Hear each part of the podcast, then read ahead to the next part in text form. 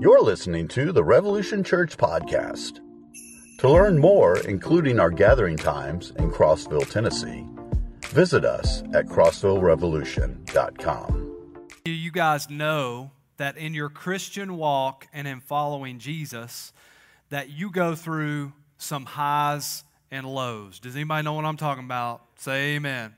One theologian described it as following Jesus means that sometimes you're going to be in the penthouse emotionally, maybe physically, and sometimes you're going to be in the outhouse because that's what it is. Well, we're going to be in Acts chapter 14. We're going to pick up right where we left off last week. And what we're going to see is we're going to see Paul and Barnabas throughout this chapter go through the highest of the highs and the lowest of the lows. And through this, Paul and Barnabas are going to follow Christ through thick and thin. And where we're going to end up at the end of this today is we're going to end up at a place where we're going to be able to glean some leadership lessons specifically for pastoral ministry or anyone that seeks to start a ministry, but it will absolutely draw a line to if you're trying to lead your home or if you're trying to lead in your workplace and follow Jesus in any way, shape, or form. Now, just as a reminder, we are closing down Paul's first missionary journey. Uh, if you guys could put that map up for me. Um, really, chapter 13 and 14 encapsulates what's known as Paul's first missionary journey. Uh, there's four of these that take place that we're going to go through. If you remember, we started over here in Antioch of Syria. The red line we've went all the way through salamis paphos perga. Last week they were in antioch. They got ran out of antioch pretty much running for their lives. And today we're going to see them go to iconium lystra and derbe and then, of course, they make their way back, and we'll start the second mission trip next week. So, we're going to start in Acts chapter 14, verse 1. We got a lot to cover today, not a whole lot of time to waste. We're going to stop along the way, explain some things. Going to have to set it up pretty good for a few minutes, and then we'll get to a place that I think is really good. This is a pretty interesting chapter. Is everybody with me? Say, I am. At Iconium, verse 1, at Iconium, Paul and Barnabas went as usual into the Jewish synagogue. There, they, listen to these next three words, spoke so effectively that a great number of Jews and Greeks believed. Let me just give you a side note. The scripture makes it very clear, and this should be very convicting to anyone that has the spiritual gift of preaching and teaching, that there is a way to speak effectively, which means there is also a way that you can speak ineffectively. Everybody with me, okay? Um, I, I, was watching uh, someone in Crossville stand on a street corner the other day, and I have no question that this person loves Jesus. I have no question uh, that the Lord told them to go preach the gospel. I have no question that their motives are good. They want people to get saved. And I'm not even saying they're sinning. I think it's a wisdom versus foolishness issue. I just don't think it's very effective, though, to stand outside people's car windows and tell them they're going to burn in hell in our culture today. Does that make sense to Everybody say amen. So there is a way, maybe 50 years ago that was effective in the United States of America, but it's not effective now. So there is a way to speak effectively so that people believe. Here, Paul is speaking with authority and with power, but with love and with wisdom. In verse 2, it says, But the Jews who refused to believe stirred up the other Gentiles and poisoned their minds against the brothers. Now, here's the sequence of events. Let's review. We're not going to spend a whole lot of time, spent a lot of time on this last week.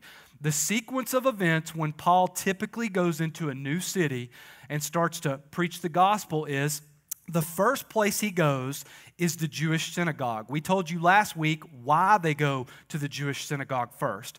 What always happens is a lot of Jews and God fearing Gentiles get saved but then once those Jews and God fearing Gentiles get saved, there's jealousy that runs through the leadership of the synagogue, and they cause persecution to come on Paul and Barnabas. And we talked about really that idea last week, and we spent a little bit of time that success in ministry always creates opposition. The big idea is where God builds up, Satan shows up and he tries to tear down. And so you need to know that. Verse 3. Y'all still with me? Say, I am. Okay? A, little bit of review today, but we're going to get into it. Verse 3 So Paul and Barnabas spent considerable time there, speaking boldly for the Lord, who confirmed the message of his grace by enabling them to perform signs and wonders. Once again, here's the setup. Last week, if you remember, uh, when they were in a different city, it says that Paul and Barnabas, when people wouldn't believe the gospel, dusted their feet off and they left. And the point last week was sometimes the best way to help people is to leave. Totally different response here in Iconium. In Iconium, the scripture says they stayed longer when they faced persecution. Completely different response. You see, Paul, his ministry was really as a missionary. And Paul would travel around to these cities and he would get people to get saved, and then they essentially would form a church because the church is the people. And Paul recognized that when he came into these cities, the preaching of the gospel caused great division and great persecution. And so, Paul, in an effort to strengthen and encourage and really help these new believers that make up the new church, would stay in these cities as long as he could in order to establish these new believers and help them get their feet planted, so to speak. In other words, Paul and Barnabas, the reason they stayed is they were not just concerned about themselves. They wanted to assist, encourage uh, others in their struggle, and really help them get rooted in the gospel. It says also that when they stayed, God allowed them to use what's called signs and wonders. Now, this is a phrase that is sometimes used. Most of the time, this phrase is not used. And this phrase was used, and God would allow this to happen when the people were not believing as a result of rebellion. If they weren't just totally rebellious, sometimes God would allow signs and wonders to be used to cause people to believe. Now, I've told you guys the book of Acts uh, is very specific in that there's really roughly 30 miracles over the span of 30 years in the early church's history. Many people would try to make you believe that there were signs and wonders and miracles every single day, but really, specifically, there were 29. 20 of those miracles were specific to one person, and nine different times they came in clusters of miracles, and they were referred to as they're referred to here as signs and wonders. Now, I want you to notice the sequence that's done here. The miracles don't happen first, and then the gospel's preached. The gospel is preached first and then God allows signs and wonders to happen so that people believe. We talk about this extensively. We see this vein through the book of Acts. We don't seek out miracles. We don't seek to do anything. First and foremost, we seek to preach the gospel, and then maybe God will allow miracles to happen, signs and wonders, certain spiritual gifts, and things like that. Does that make sense? Everybody say amen. And so signs points to Christ, wonders points to the effect that it had on those that uh, were healed or whatever. So, verse 4, let's continue. I'm setting this up, okay? Verse 4, it says, The people of the city were divided. Some sided with the Jews, other with the apostles. There was a plot afoot among both Gentiles and Jews, together with their leaders, to mistreat them and stone them. When you see stone them, just substitute the word kill them. Very efficient way of killing people was stoning people. It was pretty much a death sentence. So they wanted to kill them.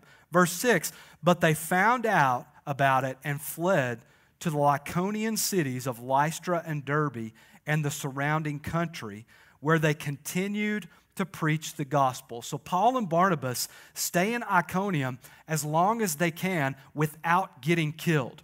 One theologian says if miracles, the signs and wonders, didn't persuade the unbelievers in my, in Iconium, then martyrdom would serve no purpose.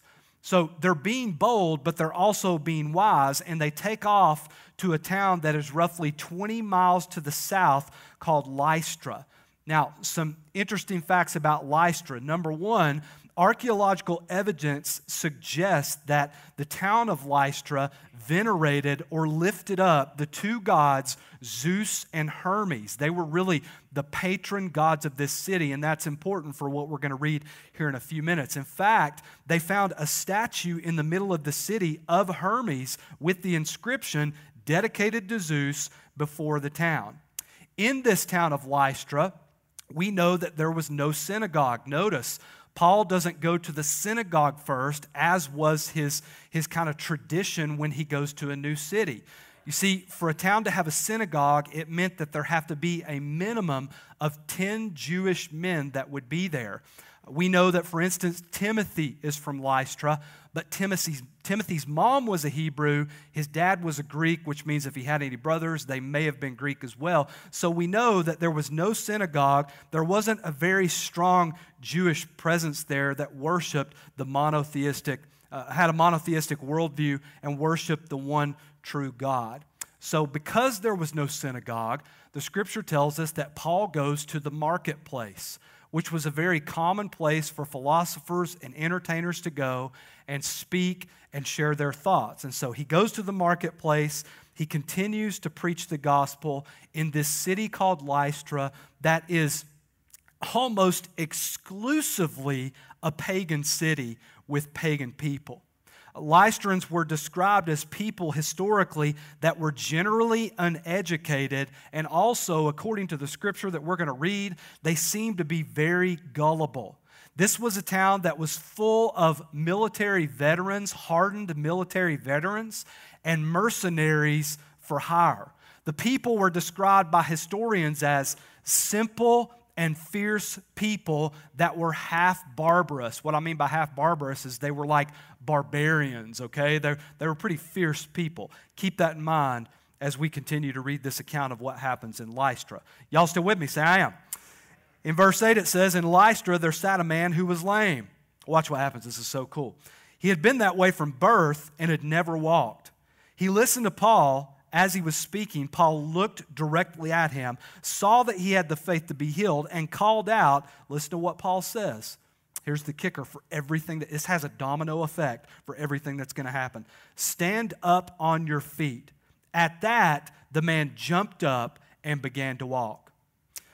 If you were here when we preached out of Acts chapter 3, it was like the fourth or fifth week of this sermon series. Now we're on like the 23rd or 24th week. So it was a long time ago you remember that there was an account where Peter heals a man outside of a synagogue that is almost identical to this account of Paul healing a man here in Lystra.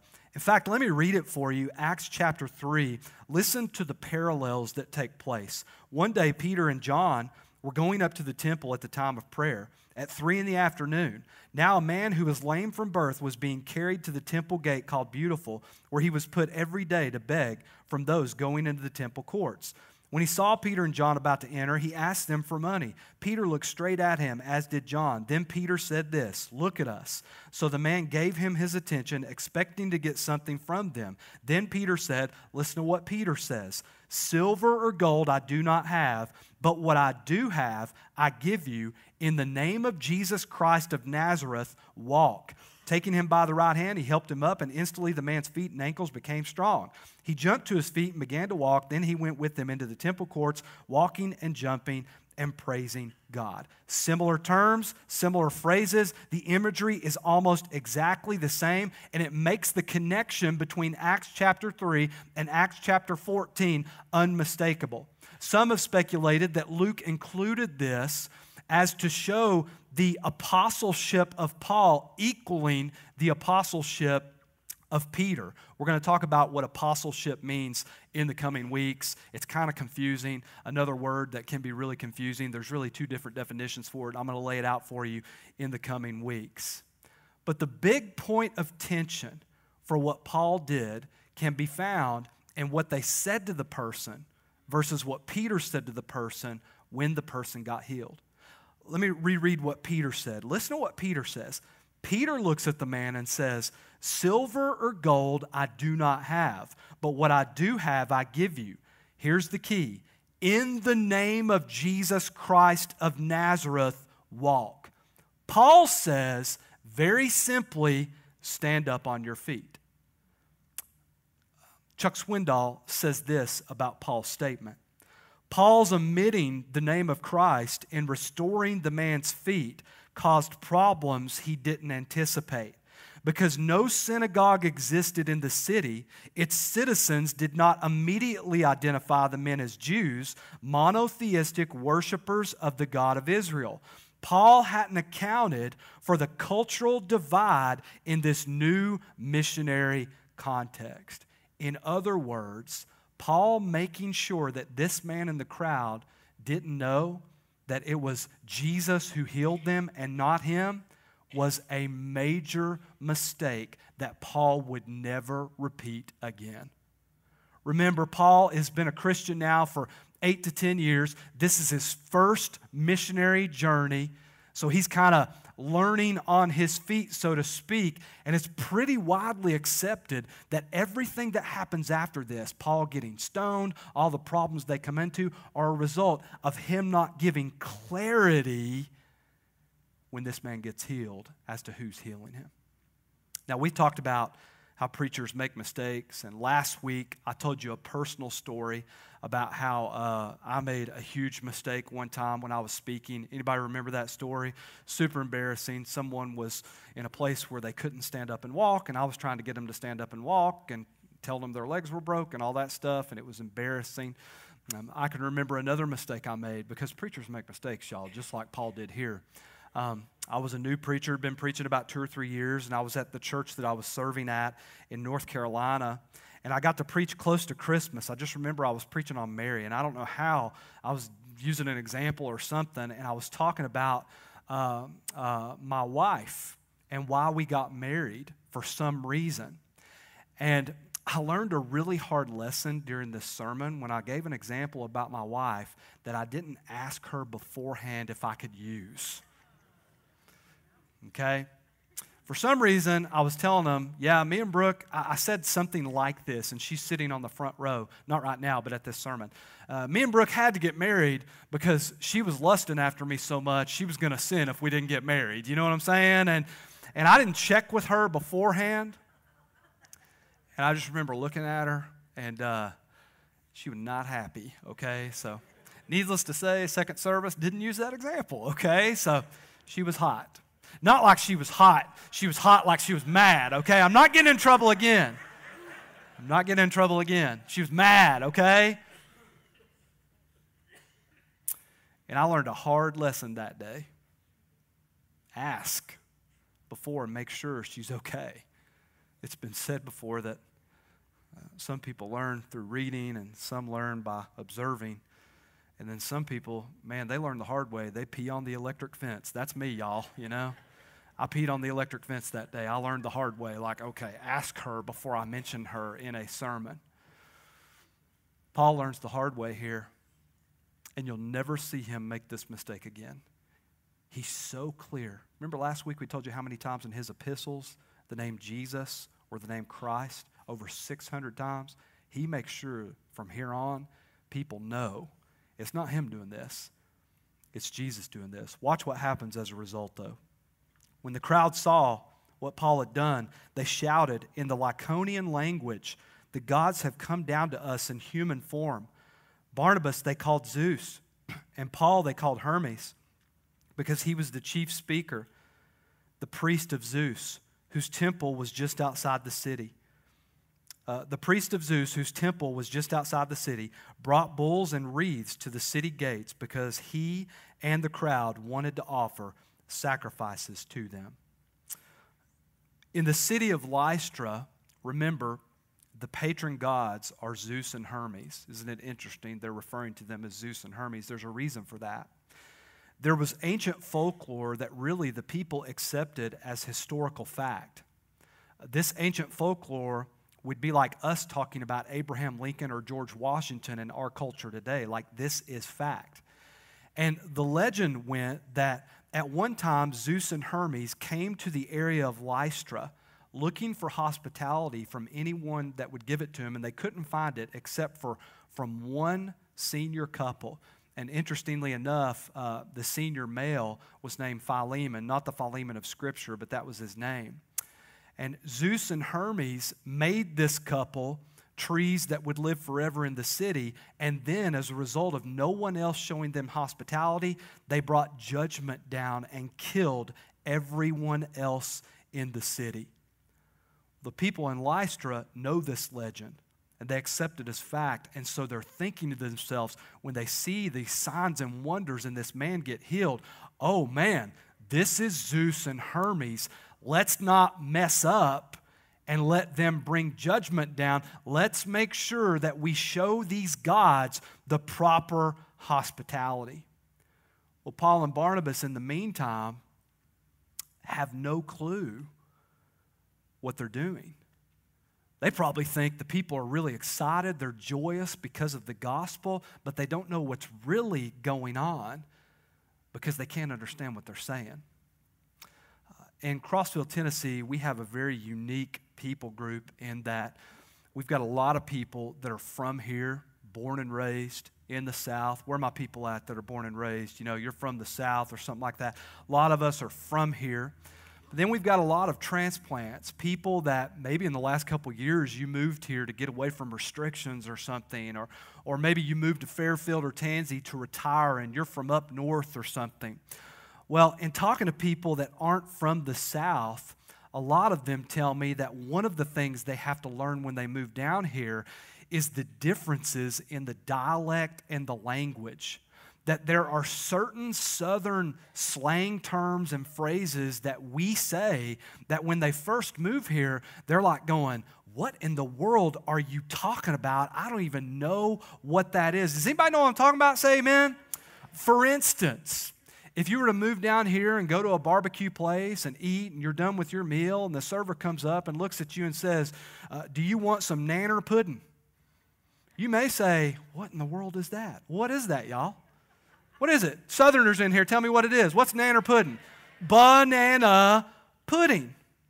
You may hear somebody say, Yeah, I, I got to go uh, get me some new paints so I can go to work tomorrow. And you may think to yourself, Is he talking about like paint for a wall that you put on a wall? No, they may be talking about that, or they may be talking about actual paints. You know what I mean? Like paints. In a similar vein, uh, drawers. Drawers, okay? The definition of drawers in the South is apparel that has leg holes. It could refer to pants, it could refer to jeans, it could refer to underwear, okay? But it's any apparel that has leg holes. Let me put my drawers on and we can go. Is everybody with me? Say amen. You may be from the north or from somewhere else in the country, and somebody says knee high, uses the phrase knee high, and you're like, What in the world? Man, I've known her since she was knee high. And you're going, what does that mean? Okay? That means since they were little bitty, knee high to a grasshopper, some of us say. Like, you don't understand maybe what this means. How about this one, y'all? Y'all know what this one is? That dog won't hunt. Anybody know what that phrase means? It means it ain't gonna work. It's not gonna work. And maybe that confuses you. You're like, that dog won't hunt. What in the world are they talking about? I wanted to use another phrase, but I decided to use one that was more appropriate for a Sunday morning from the platform uh, as useful as a trap door on a canoe. That's not good if somebody says that about you. It means you're useless. How about the phrases we have for people, such as Bubba? You know what Bubba means, right? It could mean someone's brother, or it could mean any other male in the room. What's up, Bubba? What's up, Bubba? Uh, same thing goes with uh, Missy Missy could be someone named Missy, a female named Missy, or any other female person in the room. How about when we refer to people as old lady or old man? The word that comes before old lady or old man is very distinct in the South, okay? When it's singular, such as my old lady or my old man, it refers to one's wife or one's husband, and it's not in a derogatory manner in the South okay? I would never call my wife old lady, okay? But, but like, it's not necessarily meant to be derogatory. When you say the old lady or the old man, that refers to your mother or your father. Again, so did I hear a car horn or am I losing my mind? Okay, did everybody hear it over here? Okay, okay. I'm just making sure somebody's alarm was going off, okay? But it's not in a derogatory manner. The versus my. Y'all know what y'all means. You hear me say y'all all the time. That means multiple people, not including the speaker, okay? So when I say y'all are sinners, I'm not a sinner. I'm just saying, I'm not saying that. How about this one? What emotion does this phrase bring out? A pig and slop. Happy, right? He's happier than a pig in slop. Now, if you're not from here and you're from like Maryland or somewhere up there, you know what I mean? You're like, what? We don't even have pigs. What are you talking about? What does that even mean? Is that an insult? Is that bad? I don't know. Uh, how about this? You ever know anybody that could talk the bark off a tree? means they won't shut up. They could talk the bark off a tree. And just one more. If anybody ever looks at you and says you're one fry short of a happy meal, that means you're crazy.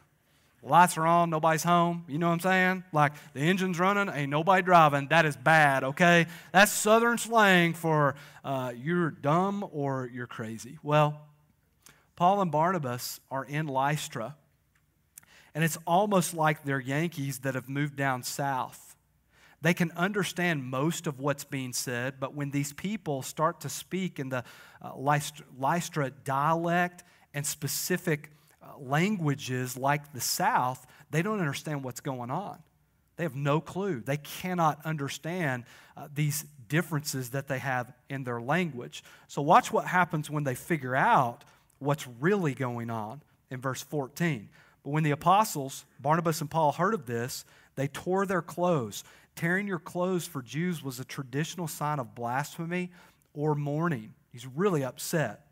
They tore their clothes and rushed out into the crowd, shouting, Friends, why are you doing this? We too are only human. What a great line for you to remember about preachers and teachers and pastors.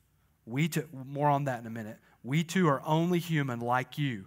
We are bringing you good news, telling you to turn from these worthless things to the living God who made the heavens and earth and the sea and everything in them. Interesting little note when he says, who made the heavens and earth and the sea and everything in them, this is a direct reference uh, to Zeus, Prometheus, and Athena, or what's otherwise known as the three realms of the Greek cosmos. So, once again, Paul is trying to speak effectively. He's speaking to the culture and he's letting them know they didn't create it, the one true God created it. In verse 16, in the past, he let all nations go their own way, yet he has not left himself without testimony. He has shown kindness by giving you rain from heaven and crops in their season. Rain was very scarce here. He provides you with plenty of food and fills your hearts with joy. Paul and Barnabas realize, and this is so important. If you get anything from this message, listen to the next like three to five minutes they realize that the people are not accepting the message of the gospel, they're worshiping the messengers that God sent with the gospel. And y'all, I'm just going to tell you in Americanized Christianity today, we have the exact same issue in that people create false idols out of pastors and preachers. We call them celebrity pastors. You can call them TV evangelists. You can call them whatever you want. Somebody that's got a following, so to speak.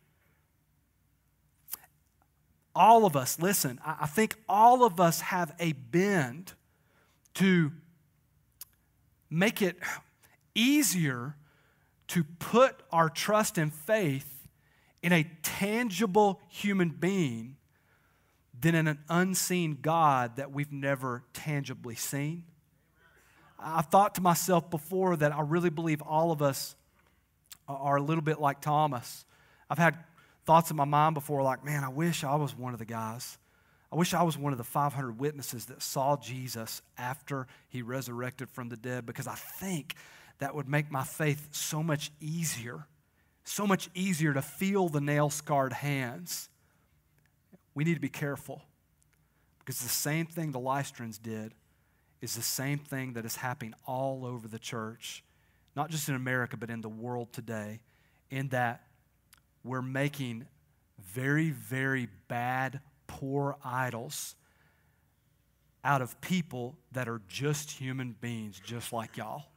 Does that make sense to everybody? I love the line Paul says. We are human beings, just like you guys. Listen, I understand we have to have a balance between honoring the office and the position of pastor or youth pastor or children's minister. We want to honor those positions, but we cannot let that bleed into worshiping people. We've got to understand that the leaders in the church are human beings, and we're just as broken and sinful as anybody else. Does that make sense to everybody? Say amen. I mean, I get it. The, the scripture says, imitate your leaders.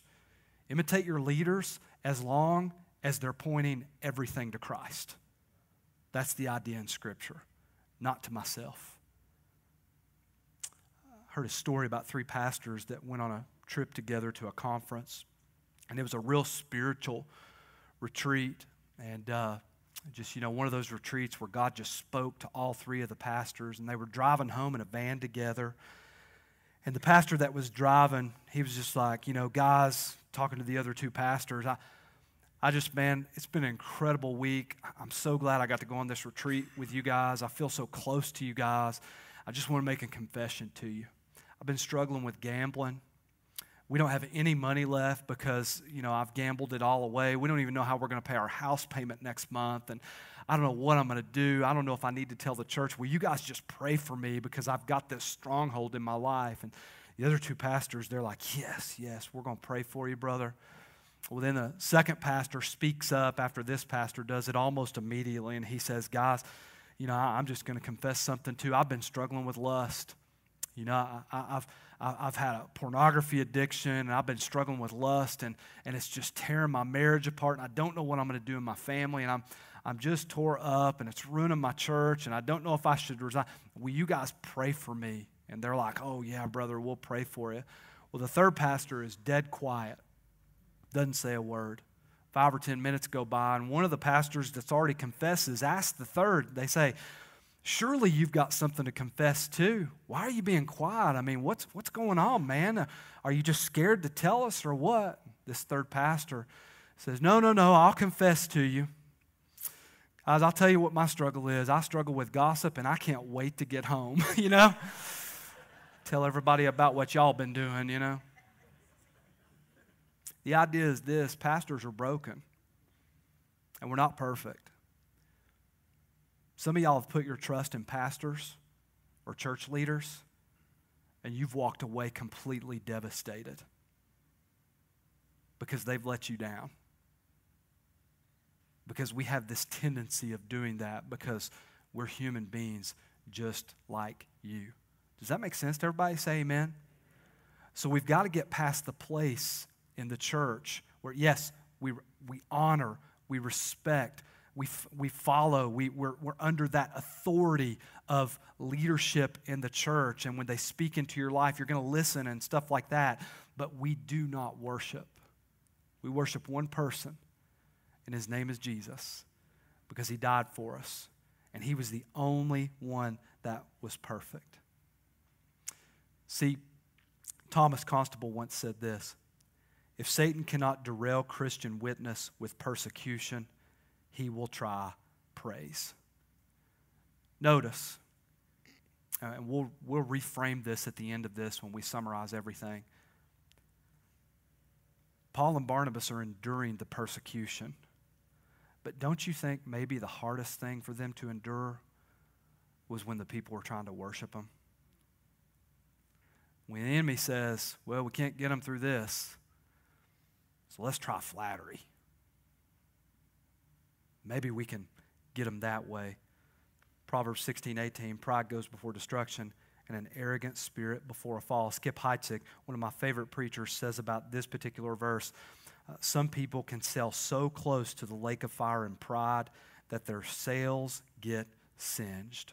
I'll repeat this later, but the idea is first the enemy is going to tell you how worthless you are, then the enemy is going to whisper in your ear, your God to be worshiped. Does that make sense to everybody? Say amen both ways, you get off track. 1 Timothy chapter 3, there's a reason why it tells us that pastors should not be a novice, lest being puffed up with pride, he fall into the same condemnation as the devil. This is a picture of what happened with Satan. He starts to be worshiped, he gets puffed up. Paul and Barnabas have an opposite response. They're trying to talk sense into these people. Let's continue in verse 18. Y'all still with me? Say, I am. Here's our last few verses, and then we'll summarize it. Even with these words, they had difficulty keeping the crowd from sacrificing to them. Then some Jews came from Antioch and Iconium. Okay, these are the people that have been following Paul and Barnabas around. They're on every Facebook post hating on Paul and Barnabas. You know what I'm saying? They got haters that are literally steps behind them just to try to turn people against them. Remember, when God does a work, Satan does a work. Wherever God's working, that's where Satan's going to work, okay? Then some Jews came from Antioch and Iconium, the previous cities they were in, and won the crowd over. They stoned Paul, remember, replace stoned with kill, okay? They stoned Paul and dragged him outside the city thinking he was dead. Most scholars believe that Paul actually was dead here. In fact, it's been speculated that in 2 Corinthians chapter 12, when Paul talks about how he went to heaven and he saw the third heaven, if you go read that, uh, most believe that this was the moment Paul does that. Because stoning was so efficient at killing people. I mean, it was a death sentence. It would be like someone being strapped to the electric chair and they shock them and then somehow they survive. Doesn't happen, right? Verse 20. But after the disciples had gathered around him, let me read that again because this is a very important point. After the disciples had gathered around him, probably praying, gathered around him, maybe holding hands, praying, he got up and went back into the city. The next day, he and Barnabas left for Derbe. Leadership lessons from Acts chapter 14.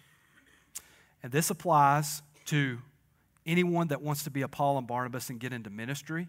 You feel the call to be a pastor, a missionary. You want to step up into a high level leadership role in a church, at Rev Church, at any church. You think you're called to be a church planter. You're trying to lead your family. So, for all the men in here, this absolutely applies. Or in your everyday walk, every one of these absolutely applies to your everyday walk with Christ. Number one, leadership lesson from Paul and Barnabas in Acts 14 leadership is full of highs and lows, it's the penthouse and it's the outhouse.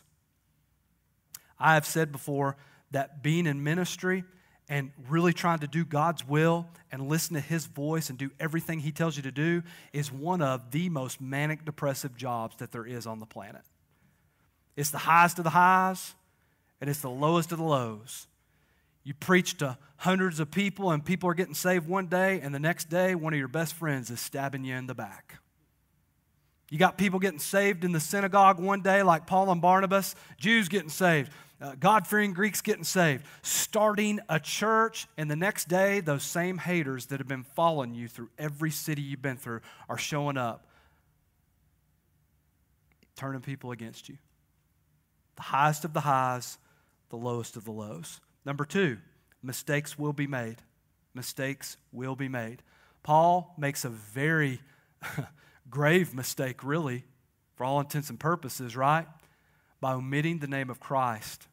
He would never make it again. If you're going to be a leader, if you're going to be a pastor, if you're going to try to lead your family, listen to me, you absolutely will make mistakes. You're not perfect. You're not Jesus. Quit thinking you will be. Accept the grace of God in your life and move forward. I'm getting ahead of myself. But mistakes will be made. How many y'all know you're going to make mistakes? Raise your hand. Okay. How many y'all know that your neighbor is going to make mistakes? Raise your hand. Yeah, a few more hands went up that time. I don't know. Yeah, I know they will. Number three, people will misinterpret you and lie about you. And I've already alluded to this in two different ways.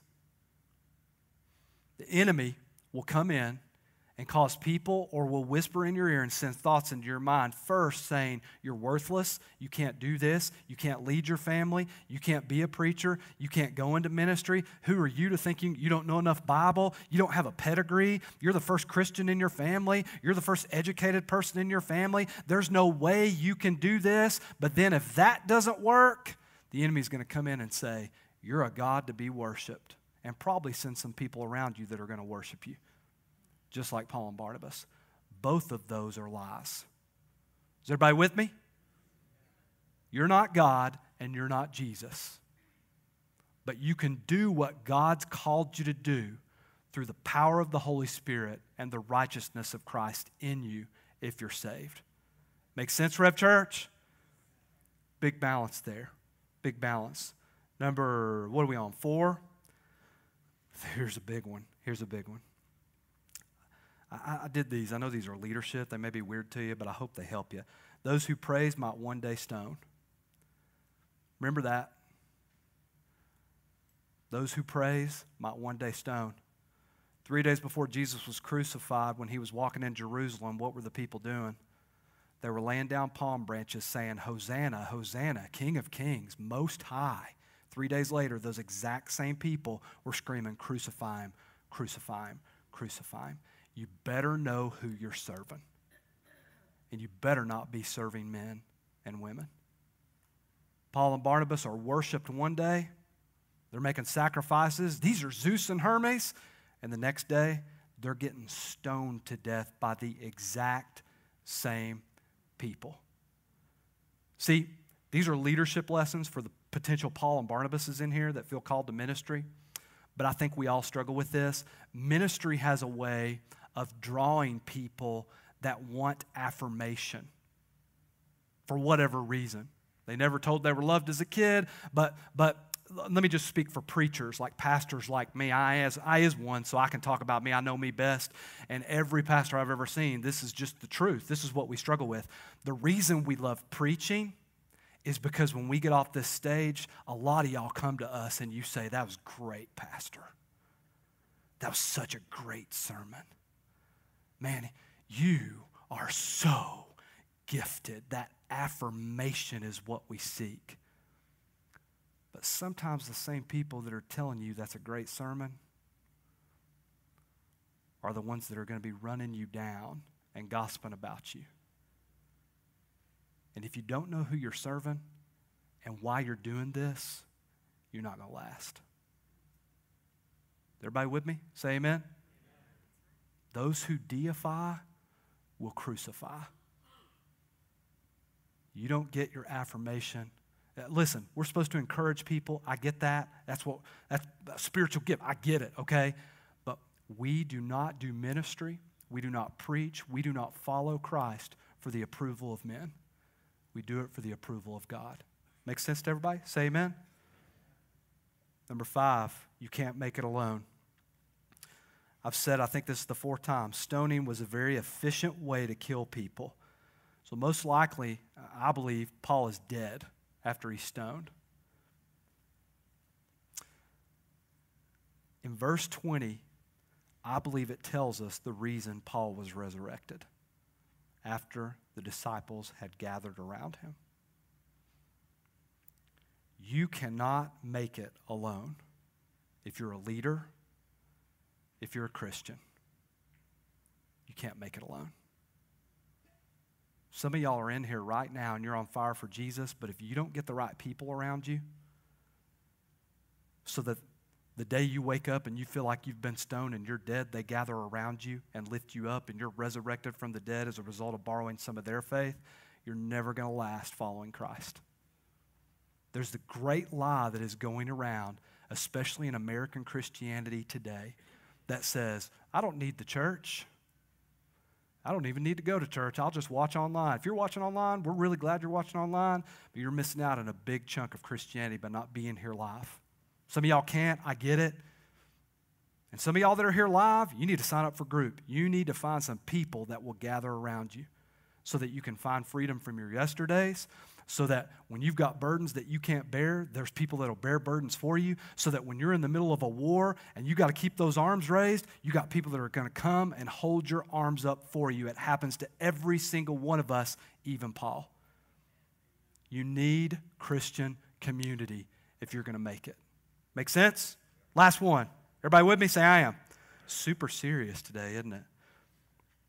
Don't give up on your mission. Don't give up on your mission. Paul's raised from the dead. All these things happen. And what did it say he did? What did it say in verse 20? After the disciples gathered around him, he got up and went back into the city. Don't give up on your mission. Go right back into the city. You want a really good definition of success? Longevity. You want a really good definition of what it means to be a successful Christian? It means you don't give up. It means you do the best you can to do everything He says to do, but when you mess up, when things go wrong, when you struggle in your faith, you don't, you don't give up. You stick with it. You put your head down and you push forward. If you're a leader in here, you want to know how to defeat your critics? One simple way you outlast them. You outlast them. This is a marathon, it's not a sprint. We run the race to completion. Paul said when he was getting ready to be killed, he writes a letter to Timothy, one of his, one of his main guys, his right hand guy, in 2 Timothy chapter 4, verse 7. I've fought the good fight, I have finished the race, I've kept the faith. You don't give up on your mission. I was watching a video on Instagram or YouTube or something the other day of a, a veteran that was running a marathon and there was like a hundred feet left to this marathon but his body just shut down on him if you've ever seen one of those videos. Like his body just would not function correctly. He was too dehydrated. His muscles were too exhausted. His brain wasn't even functioning right and he could not stand up and run. And so this guy literally is laying belly first on the ground crawling to get to the end because he's running the name of three soldiers that have died. And he said, I was going to get across that finish line even if it killed me.